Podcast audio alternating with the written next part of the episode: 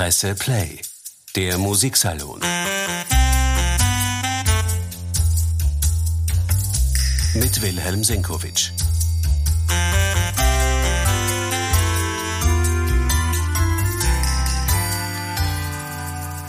November ist es und wir zelebrieren wieder den Namenstag des heiligen Martin.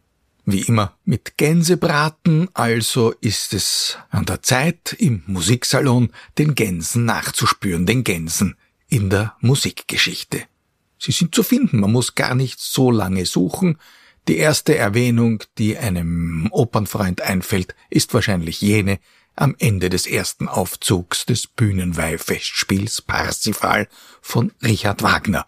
Da kommen sie vor, die Gänse, denn der gute Gralsritter Gurnemanz ärgert sich über den reinen Toren Parsifal, der gerade der Abendmahlszeremonie beigewohnt hat und gar nichts verstanden hat.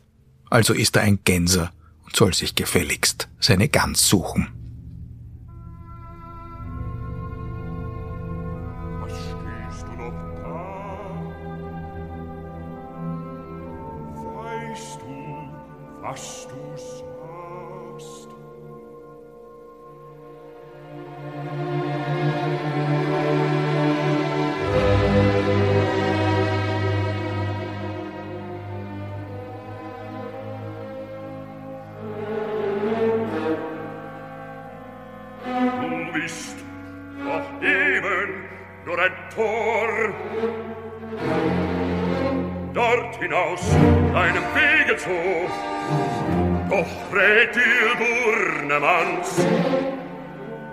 Du hier künftig die Späne in Ruh und suche dir Gänser die Gans.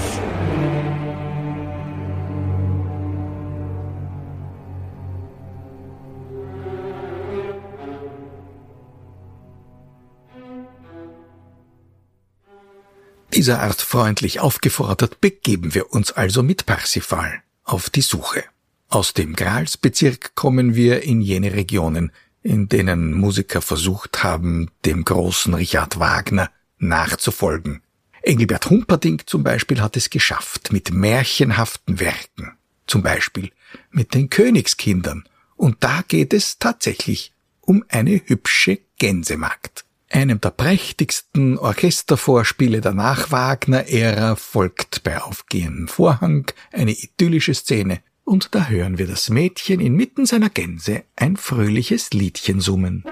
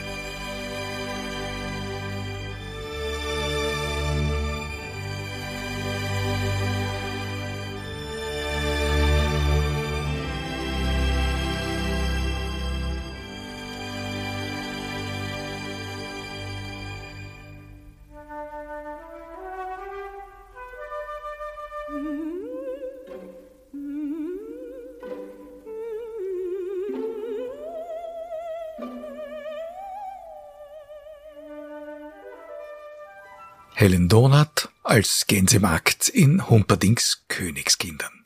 Ein großer Märchenerzähler war auch Maurice Ravel. Er hat nach einem beliebten französischen Kinderbuch eine ganze Ballettsuite komponiert. Ma mère Loire, meine Mutter, die Gans. Da sehen wir einige beliebte Märchenfiguren und unter anderem Lederonette, die Kaiserin der Pagoden.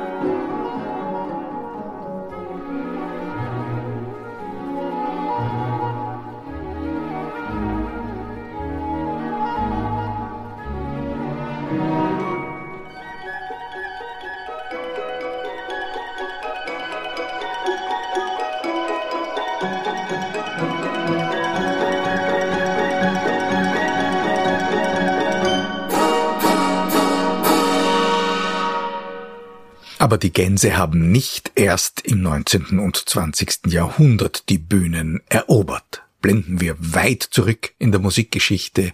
Melchior Frank, Jahrgang 1579, war einer der bedeutendsten deutschen Komponisten jener Ära im Übergang zwischen Renaissance und Barock.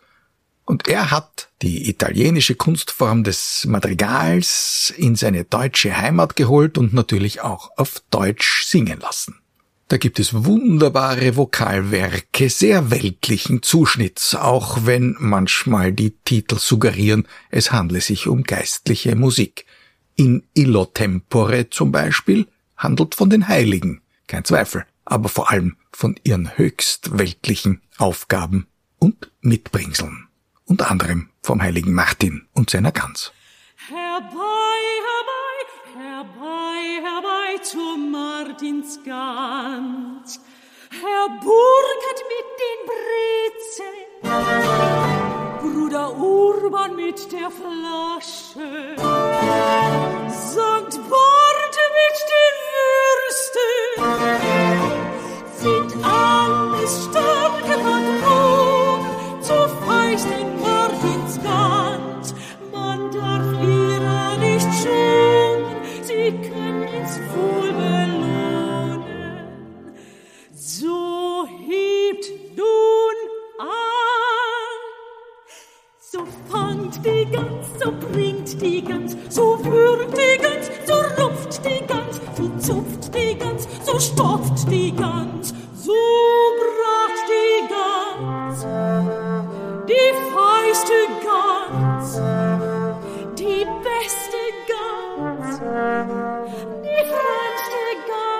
die schönste Gans, die bunte Gans, die weiße Gans, die graue Gans, ja unsere Gans, die gute Gans, die liebe Gans, die Schnadergans,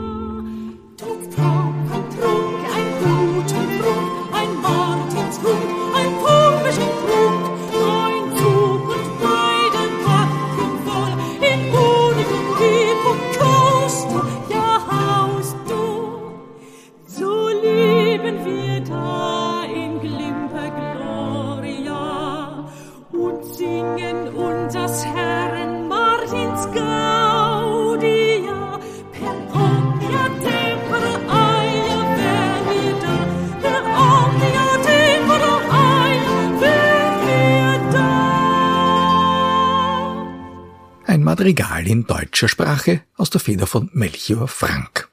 Frühes 17. Jahrhundert. Von der Erfindung der Oper zur gleichen Zeit hat der Komponist wahrscheinlich gar nichts erfahren.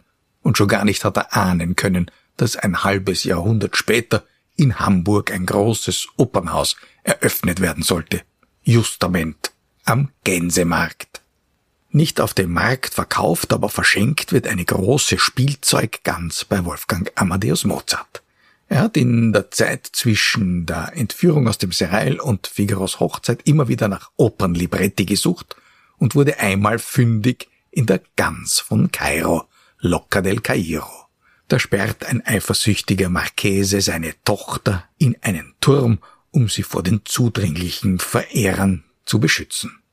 Einer aber, Biondello, ist besonders schlau und lässt eben die Gans von Kairo einschleusen. Ein großes Spielzeugtier, eine Art trojanisches Pferd. Und diese trojanische Gans, nennen wir sie ruhig so, verschafft dem Biondello am Ende Zutritt zu seiner Geliebten. Die Vorfreude ist groß und Mozart hat zumindest den melodischen Verlauf einer entsprechend froh gestimmten Arie skizziert. Che parli, che dica quel viso di pazzo, quel viso di pazzo.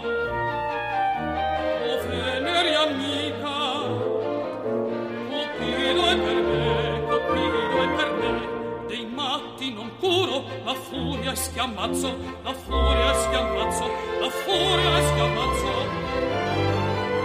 Del mio più sicuro trionfo non c'è, non c'è. Del mio più sicuro trionfo non c'è. Del mio più sicuro trionfo non c'è. Che parli, che dica quel viso di pazzo, quel viso di pazzo. O Venere amica, Cupido è per me, Cupido è per me. Dei matti non curo, la furia schiamazzo, la furia schiamazzo, la furia schiamazzo, del mio più sicuro trionfo non c'è,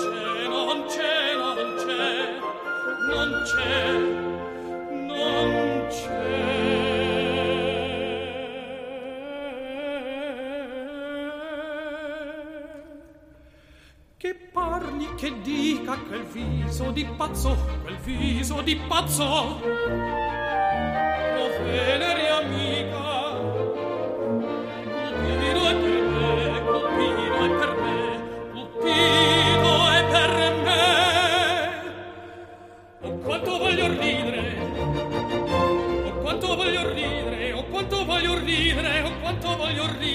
stasera in calzo a te, stasera in a te.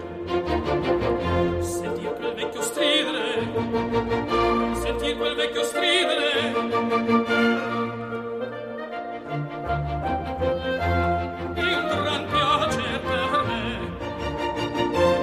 quanto voglio ridere, oh quanto voglio ridere, sentir quel vecchio stridere.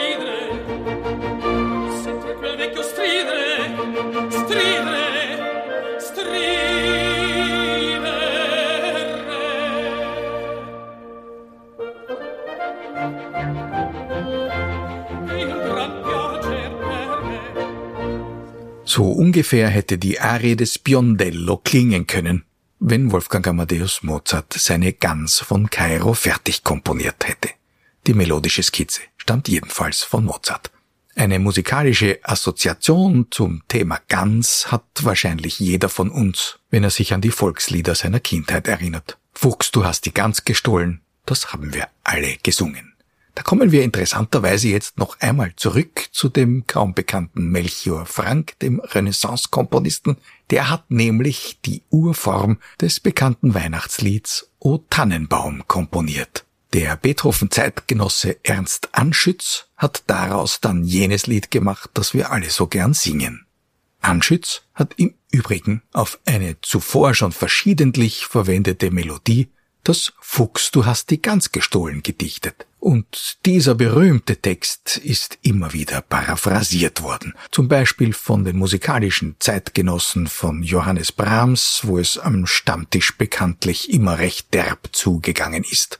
Einer von denen, die immer gehänselt wurden, war der Komponist Robert Fuchs. Er hat Symphonien komponiert und Opern und wollte groß hinaus und ist vor allem beliebt gewesen wegen seiner Serenaden.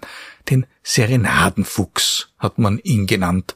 Und wie gesagt, man hat ihn immer wieder gehänselt. Aus Fuchs, du hast die Gans gestohlen, wurde angesichts des Serenadenfuchs ein Fuchs, die hast du ganz gestohlen. Dabei hat Robert Fuchs nur einmal wirklich und willentlich Anleihen genommen bei einem prominenten Zeitgenossen, nämlich bei Johann Strauss, dem zu Ehren er eine Serenade, seine letzte, die fünfte komponiert hat. Sie entstand zur Feier des 50. Jahrestages des legendären Debüts von Johann Strauss Sohn im Etablissement Domeyer in Hitzing. Das war übrigens nicht dort, wo heute das Café Domeyer ist, sondern weiter vorne, auf dem heutigen Areal des Parkhotels Schönbrunn. Die Johann Strauss Serenade aus der Feder von Robert Fuchs wurde bei Johann Strauss zu Hause zur Feier des 50. Jahrestages uraufgeführt und der Walzerkönig hat sich sehr geehrt gefühlt. Wir hören da Musik eines guten musikalischen Handwerkers und tatsächlich zumindest zwei vertraute Melodien spielen da herein.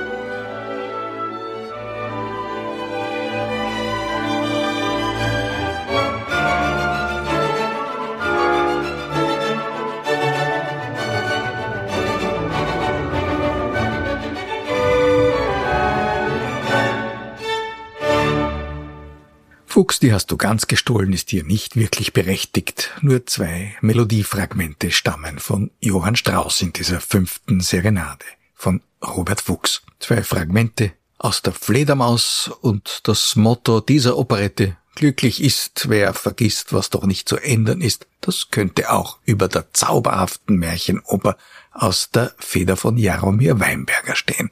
Schwander, der Dudelsackpfeifer. Diesen Schwander zieht es aus dem lieblichen Strakonitz in die weite Welt und er landet zuletzt in den Fängen des Teufels und bleibt jahrzehntelang aus. Der ehrliche und wohltätige Räuber Babinski, eine Art böhmischer Robin Hood, befreit den Schwander, der schließlich von seiner schönen Dorota wieder in die Arme genommen wird. Und endlich werden sie jetzt auf der Opernbühne besungen, unsere Gänse. Dorota! Dorota!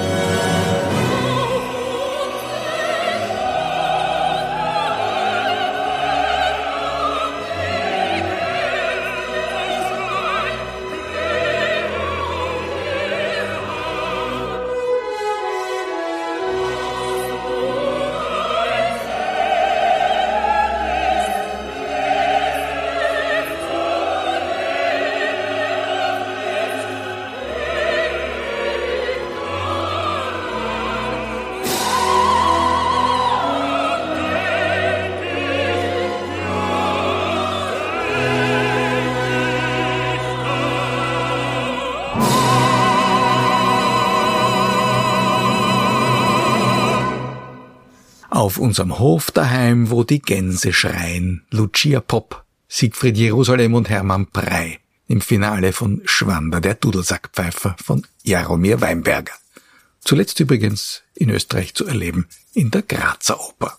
Womit unsere Martini-Sendung zu Ende gegangen wäre. Eine schöne Zeit und ein schmackhaftes Martini-Mahl. Bis zum nächsten Mal. Presse Play, der Musiksalon. Mit Wilhelm Senkowitsch.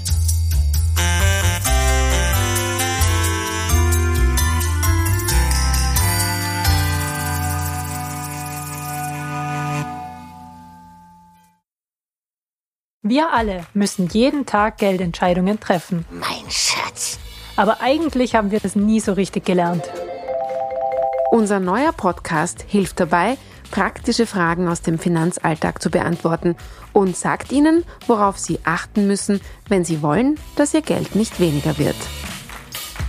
Wir sind Susanne Bickel und Anna Wallner. Ich freue mich auf unsere neue Show. Presse Play. Mein Geld. Der Hörratgeber für den Finanzalltag. Ab September jeden Montag überall, wo es Podcasts gibt.